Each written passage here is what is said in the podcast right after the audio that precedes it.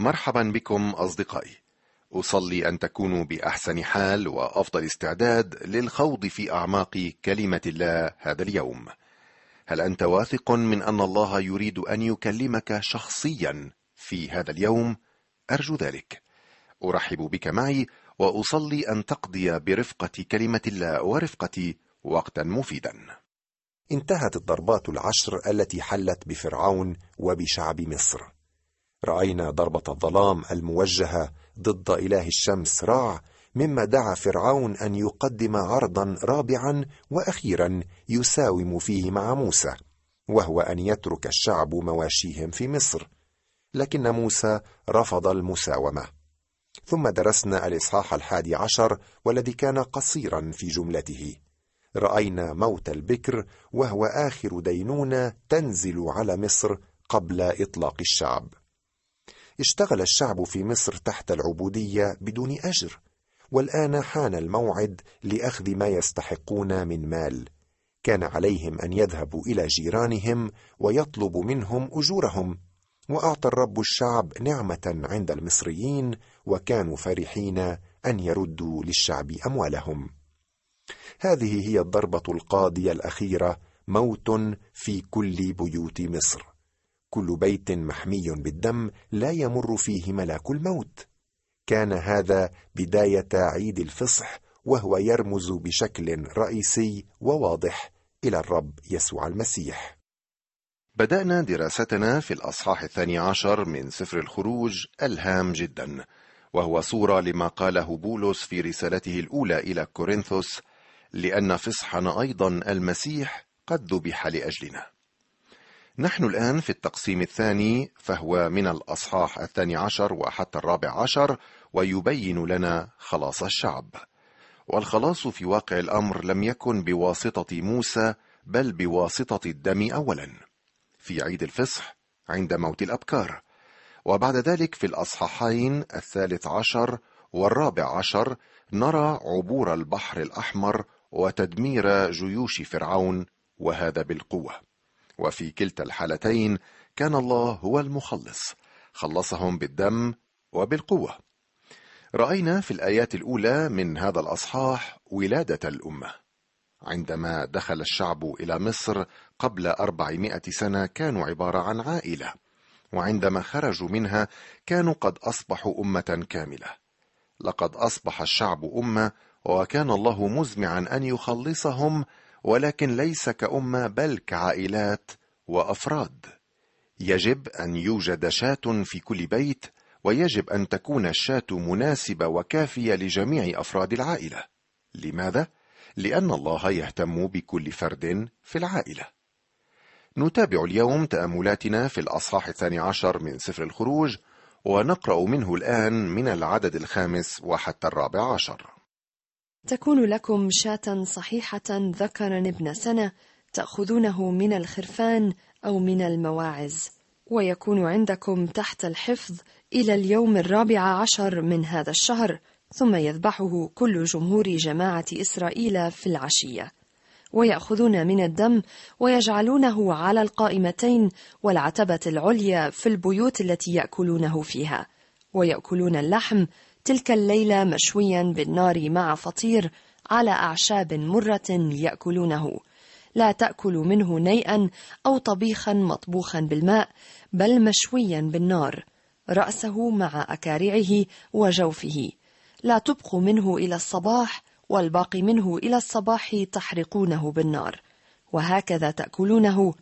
أحقاؤكم مشدودة وأحذيتكم في أرجلكم وعصيكم في أيديكم وتأكلونه بعجلة هو فصح للرب. فإني أجتاز في أرض مصر هذه الليلة وأضرب كل بكر في أرض مصر من الناس والبهائم وأصنع أحكاما بكل آلهة المصريين أنا الرب. ويكون لكم الدم علامة على البيوت التي أنتم فيها فأرى الدم وأعبر عنكم. فلا يكون عليكم ضربة للهلاك حين أضرب أرض مصر. ويكون لكم هذا اليوم تذكارا فتعيدونه عيدا للرب. في أجيالكم تعيدونه فريضة أبدية. لاحظ أن كل عائلة كانت تمتلك شاه وقد ذبحوا الكثير منها عند العشية. هذه الخرفان كانت تتحدث عن خروف آخر وشاة أخرى. كان الله ينظر إليها كشاة واحدة الرب يسوع المسيح. الفصح المقدم لأجلنا. كان هذا العيد يشير إلى قدوم المسيح لعالمنا. نعم مستمعي كلما قلبنا صفحة من صفحات الوحي وجدنا أن كل الطقوس والفرائض والذبائح والرموز إنما تشير إلى حمل الله الذي يرفع خطية العالم. كان على أفراد الشعب أن يضعوا الدم في الخارج على الباب. إذ أن ملاك الموت عندما يرى الدم يعبر عن هذا البيت ولا يدخله.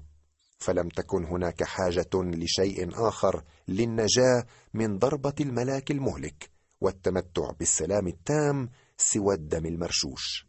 وهنا نجد صورة رائعة تجيب على سؤال كثيرا ما يطرح. ماذا سيحل بأطفال المؤمنين عند الاختطاف؟ هل سيأخذ الرب الأب والأم ويترك الأطفال الصغار؟ هذا الإصحاح يرينا أن الرب لن يفعل هذا ابدا. داخل البيت كانت العائلة تأكل الشاة وبالإيمان فإنها تشارك في المسيح. والدينونة التي كانت مزمعة أن تقع على الفرد قد وقعت على تلك الذبيحة التي عينها الله.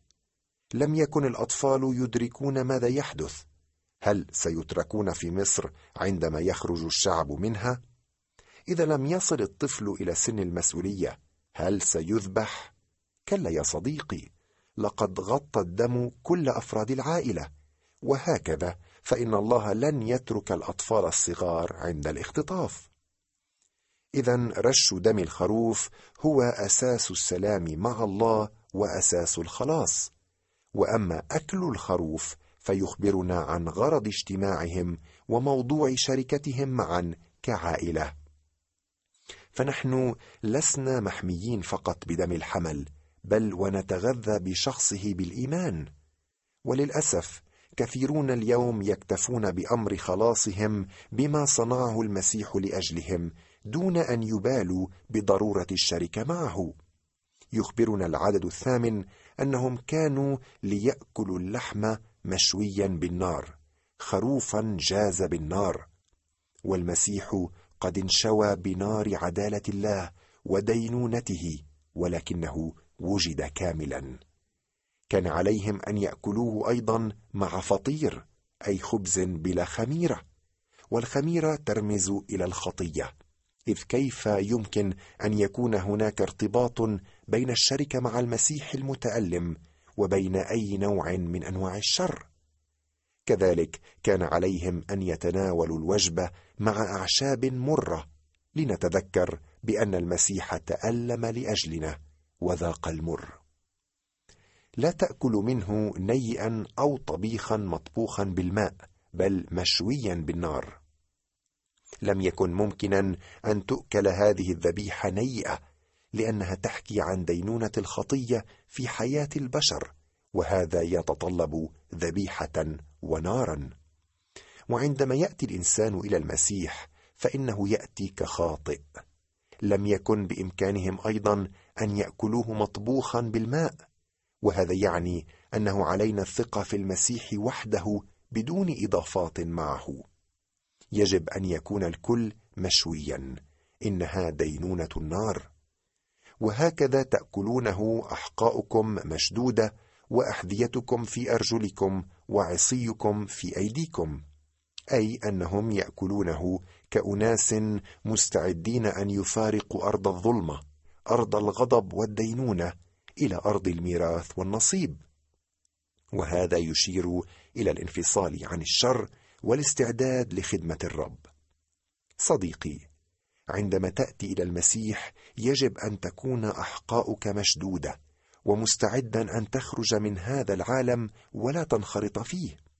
لا أعتقد أنه بإمكانك الحصول على الخلاص والاستمرار بالعيش الخاطئ. هذا لا يعني طبعا أنك لن تخطئ البتة من حين لآخر ولكن لا يمكنك أن تبقى في الخطية أو أن تكون الخطية أسلوب حياتك. سمعت عن امرأة كانت تمتلك محلا لبيع الخمور قبل أن تقبل المسيح في حياتها وبعد تجديدها كانت مستعدة أن تتخلص من عملها بشتى الوسائل لدرجة تكسير كل زجاجة خمر لديها. ولكن بما أن هذا مصدر رزقها الوحيد نصحها المؤمنون أن تبيع المحل وتعيش بعمل آخر وهكذا فعلت. وهي اليوم تحيا حياة مسيحية رائعة. إذا وضع الدم على قوائم أبوابك فعليك أن تخرج من مصر. لهذا يجب أن تؤكل ذبيحة الخروف والأحقاء مشدودة وهذا دليل على الاستعداد للخروج. والآن يوجه الله ضربته ضد أصنام مصر الذين كانوا يطالبون ببكر كل عائلة. لاحظ أن الشعب القديم لم يخلصوا لأنهم كانوا نسل إبراهيم. لو أطاع المصريون القدماء الله لخلصوا هم أيضا لأن الله قال أرى الدم وأعبر عنكم لم يخلص أحد لأنه كان يعمل أفضل ما بوسعه أو لأنه كان صادقا أو صالحا. قال الله أرى الدم وأعبر عنكم لم يكن عليهم أن يخرجوا خارج بيوتهم وينظروا إلى الدم على قوائم الأبواب. كلا يجب أن يبقوا داخل البيت ويثقوا ويؤمنوا. لم يكن ملاك الموت يجري إحصاء للشعب ليرى من هو الأفضل. كان ينظر إلى الدم على قوائم الأبواب. كل من خرج في تلك الليلة هلك ومن خلص اذا كل الذين آمنوا بالله وصدقوا كلمته. الذين رشوا الدم على قوائم الأبواب ووثقوا بذلك. قد لا أفهم الأمر مستمعي ولكن بما أن الله أخبرني أن دم المسيح فقط هو الذي يخلصني فإني أقبل ذلك بالإيمان. لم يكن الدم أخي الكريم مادة غامضة فيها سر معين ولكن مبدأ عاما يسري في كل الكتاب المقدس وهو بدون سفك دم لا تحصل مغفرة للخطايا. بكلمات أخرى لا يمكن لله أن يغض الطرف عن الخطية ويقف ساكنا أمامها تماما كما لا يفعل القاضي ذلك. على القاضي أن يستخدم القوانين لإدانة المذنب ومعاقبته. قانون الله ينص على أن النفس الخاطئة موتا تموت. حكم الموت هو علينا أجمعين. ولكن الله المنعم أوجد حياة أخرى لتأخذ مكاننا. وحتى مجيء المسيح كان الخروف هو الذي يموت بدلا عن الإنسان الخاطئ. وعندما أتى المسيح قيل عنه هو ذا حمل الله الذي يرفع خطية العالم هو ذا خروف الله. وإذا قبلنا المسيح في حياتنا فإننا ننجو من الدينونة التي نستحقها كخطاة. في تلك الليلة في مصر مات كل بكر في كل منزل لم يكن محميا بالدم. ووضع الدم على قوائم الأبواب والعتبات هو عمل إيمان ولا خلاص اليوم بدون إيمان. وبعد ذلك تبع الفصح الذي نقرأ عن تفاصيل الاحتفال به في سفر اللاويين. تقرأ لنا الأخت ميسون الآن بعض الآيات المتفرقة من الأصحاح الثاني عشر ابتداء من العدد الخامس عشر. سبعة أيام تأكلون فطيرا اليوم الأول تعزلون الخمير من بيوتكم فإن كل من أكل خميرا من اليوم الأول إلى اليوم السابع تقطع تلك النفس من إسرائيل. ويكون لكم في اليوم الأول محفل مقدس وفي اليوم السابع محفل مقدس. لا يعمل فيهما عمل ما إلا ما تأكله كل نفس فذلك وحده يعمل منكم. وتحفظون الفطير لأني في هذا اليوم عينه أخرجت أجنادكم من أرض مصر فتحفظون هذا اليوم في أجيالكم فريضة أبدية. سبعة أيام لا يوجد خمير في بيوتكم فإن كل من أكل مختمرا تقطع تلك النفس من جماعة إسرائيل الغريب مع مولود الأرض لا تاكلوا شيئا مختمرا. في جميع مساكنكم تأكلون فطيرا. وخذوا باقة زوفا واغمسوها في الدم الذي في الطست ومسوا العتبة العليا والقائمتين بالدم الذي في الطست. وأنتم لا يخرج أحد منكم من باب بيته حتى الصباح. فإن الرب يجتاز ليضرب المصريين فحين يرى الدم على العتبة العليا والقائمتين يعبر الرب عن الباب ولا يدع المهلك يدخل بيوتكم ليضرب. فحدث في نصف الليل أن الرب ضرب كل بكر في أرض مصر من بكر فرعون الجالس على كرسيه إلى بكر الأسير الذي في السجن. وكل بكر بهيمة فقام فرعون ليلا هو وكل عبيده وجميع المصريين وكان صراخ عظيم في مصر لأنه لم يكن بيت ليس فيه ميت. لا علاقة لهذا بالخلاص مستمعي. كان الاحتفال عبارة عن شركة لأفراد العائلة. طبعا كان واجبا لأن الله أمر به لكنه في الوقت ذاته كان امتيازا. كانوا في شركة مع الله. أكلوا الفطير في طريقهم في البرية لأنه في ليلة الفصح طردوا من مصر وقد أكلوا الخبز لمدة سبعة أيام. لاحظ أن الخبز كان فطيرا أي بلا خميرة. ولو أكلوا الخميرة لانقطعوا عن الشركة مع الله لأن الله لا يحتمل الخطية التي ترمز لها الخميرة. من الجدير بالذكر أن كلمه خميرة وردت حوالي ثمان مرات بين العدد الرابع عشر والعشرين فقط. في الإصحاح الثالث عشر من إنجيل متى يوجد مثل سرده يسوع عن امرأة خبأت الخميرة في ثلاثة أكيال دقيق التي ترمز إلى كلمة الله والخميرة أي الشر وضعت فيها. وما عليك إلا أن تنظر اليوم إلى كمية الخطأ الذي يعلم من كلمة الله والاستخدام المغلوط لها. دخلت الخميرة في صفحات الكتاب وخرجت البدع والضلالات كنتيجة لذلك واختلط الحابل بالنابل. وقد أوضح الرب يسوع مسألة الخميرة إذ قال في نفس إنجيل متى انظروا وتحرزوا من خمير الفريسيين والصدقيين ثم يتابع كيف لا تفهمون أني ليس عن الخبز؟ قلت لكم أن تتحرزوا من خمير الفريسيين والصدوقيين. اعتقد تلاميذ الرب في ذلك الوقت أنه كان يحدثهم عن الخبز المادي ولكنهم فهموا فيما بعد أنه إنما تحدث عن تعليم الفريسيين الشرير. الفطير أو الخبز الخالي من الخمير غير مستساغ عادة وكثيرون اليوم لا يستسيغون دراسة كلمة الله النقية الطاهرة الخالية من الخطأ. كثيرون ينبهرون من البرامج الشيقه في الكنيسة كالموسيقى والمسرحيات أو من جمال المبنى ولكنهم لا يستمتعون بكلمة الله. مسكين ذاك الذي لا يجد لذة في كلام الله وإذا لم يجدها في الكتاب المقدس فأين سيجدها إذا؟ وخذوا طاقة زوفة واغمسوها في الدم الذي في الطست. ومسوا العتب العليا والقائمتين بالدم الذي في الطست. هل تساءلت مستمعي كيف وضعوا الدم على قوائم الأبواب؟ يجب القول اولا أن الزوفة أو كما يسميها البعض أشنان داوود عبارة عن نبتة رقيقة كالزغب تنمو عند الصخور وقد استخدمه الشعب لوضع الدم على قوائم الأبواب. بالنسبة لي فإن الزوفة ترمز إلى الإيمان. لأن الإيمان هو الطريقة الوحيده التي بها يوضع الدم ويطبق في القلب والحياة.